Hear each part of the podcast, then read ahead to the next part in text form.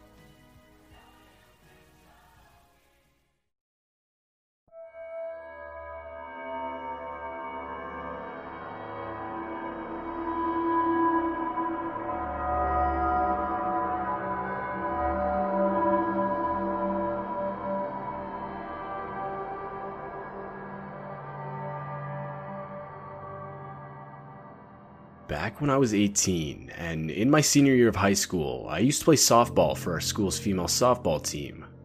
That year specifically, our school was actually really good, and because of that, we were invited to an invitational tournament in Las Vegas. I remember we stayed in a hotel, only around 15 minutes from the city itself. It was around 9 pm when we got there. We all sort of divided into our own groups to stay in hotel rooms. And because of that, me and three other of my close friends at the time decided to stay in a room together. Around an hour later, and all four of us were unpacked and winding down in our room, as our first game of the tournament was scheduled early the next morning. But as I was lying in bed, basically half asleep at this point, the phone to our room rang. Kind of startled us, as I've stayed in many hotels before and never once remember the hotel phone itself ringing. All of us, now wide awake, looked at each other. We agreed we should answer it and decided I would do it. So I picked up the phone and said the usual hello. Now, this was a few years ago, so I don't remember the exact conversation, but on the other end of the phone, a man's almost whispering voice replied saying we hadn't paid for a room, and that one of us needed to come down to the lobby to pay for it. Immediately, red flags went off in my head, as I knew his claim wasn't true. I had witnessed our coach pay for the room not even two hours ago. Why would they have given us room keys if we hadn't paid for it? Plus, even if something had gone wrong with the payment, it would have been super unprofessional to call the room this late into the night I replied to the man, saying that we had paid for the room. But completely ignoring my statement, the man once again insisted that just one of us had to come down, as our room wasn't paid for. His voice, now clearly frustrated, then followed the claim up with a threat, saying that if we didn't send one person down, there would be consequences. Now, I'm a pretty paranoid person. The whole thing felt so wrong to me. There was no way I was letting any of us go down to the lobby, I replied to the man, saying that we would be staying in our room until someone came to escort us out and hung up the phone. I figured that if that really was someone from the hotel, they would either come up to our room or just resolve the situation in the morning. I told the others that I got a really bad feeling from the dude and explained to them what happened. Thankfully, they all agreed that there was no chance we hadn't paid, and that it was basically unheard of for a hotel front desk to call you in your room this late. Of course, we were all on edge, but decided to forget about it and just go to sleep. No one came to kick us out, but through the night, the phone to the room did ring a few more times. The next morning, we told our coach about the situation, and he asked the person working at the front desk about it, and if his payment for the room didn't go through. But to our horror, they had no idea what we were talking about, and even insisted that the front desk would not have called us that late into the night. They agreed to check the security cameras to see if they could find anything, but for the rest of our time there, we never heard back from them. Luckily, though, nothing else ever ended up happening to us. This whole situation was really disturbing and has left me with a lot of questions. Like, who called us? Why did they want one of us to exit the room alone in the middle of the night? And how did they know what room we were in? Honestly, the more I think about it, the more creeped out I get, but I'm just glad we decided to stay in our room that night.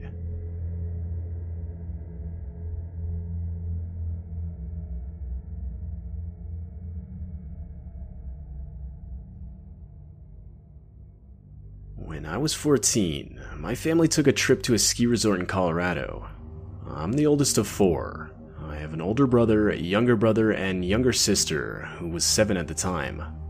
We all got along really well, and on our second night at the resort's hotel, we decided to hang out in the sauna. We sat there for maybe 30 minutes when my older brother mentioned how he was getting hungry. He suggested one of us should run back up to our room to grab some food for all of us. And uh, stupidly, we sent our little sister to do it. Looking back, I don't know what we were thinking, sending our seven year old sister up to our room completely alone. But after a couple minutes, we could hear footsteps come running back down the hall. She ran back into the sauna completely out of breath and explained how some creepy man was following her. Of course, right as she finished explaining, we could see some man I'd never seen before pacing around out in the swimming pool area. I'll never forget what he looked like. He was clearly an older man, hunching over as he walked. The guy was wearing multiple layers of winter clothes, making it obvious he wasn't in the swimming pool area to swim. My brothers and I watched out the sauna window in absolute shock, trying to understand what was going on. That's when the man slowly started making his way towards us. Now, the sauna had a one way window, so he couldn't have known all of us were in there.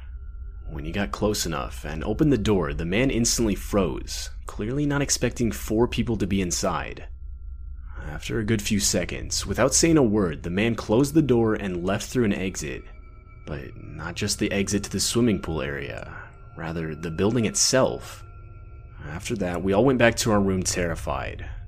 When we got there, we told our parents about what had happened, and while they were, of course, mad at us for having our sister walk around the hotel alone, they reported the situation to the front desk. I still think back on this situation and wonder what would have happened had that man grabbed my sister before she made it back to the sauna. I, of course, feel partly guilty for sending her alone, but I'm just glad nothing happened. Looking back, there's no doubt in my mind that the man that followed her that day was not one of the hotel's guests, but rather some random guy who entered the building with bad intentions.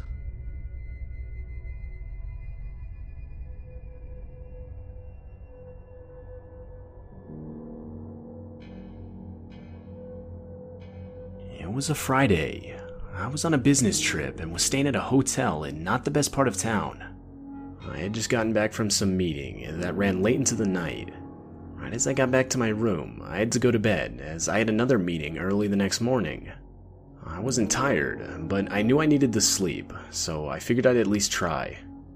Though, after around an hour of tossing around in bed, I realized there was no way I was going to get enough sleep. I decided to put on a podcast to listen to, as in the past it's helped me fall asleep. Finally, I eventually started dozing off. Though, around three hours later, I became aware of a noise that sounded like a slight knocking sound. I sat up to check the clock and quickly realized it was 2 in the morning. I proceeded to take out my headphones, and doing so confirmed the sound I was hearing wasn't coming from them, as I could only hear it louder now. I figured it could have been somebody in the room above me, which at the time made sense as I was on the ground floor. I decided to ignore it and laid back down, but not even 30 seconds later, it hit me. The sound was the result of the lock mechanism to the front door moving back and forth. I leapt out of bed and went straight to the room's door. As I got closer, it was confirmed. I could see the door moving, as whoever was on the other side was moving the door back and forth in what I can only assume was an attempt to pick the lock.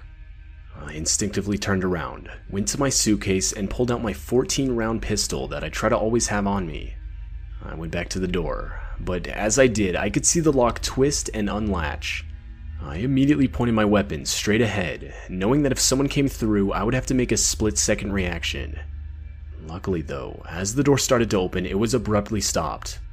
One of those latches hotel doors would have that you could use as a sort of second lock stopped the door from opening all the way.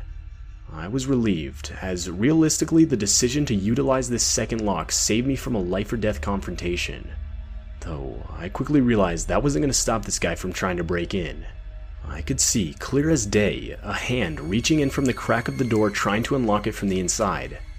That's when I yelled out I had a gun, and the hand instantly retreated, followed by footsteps running down the hall.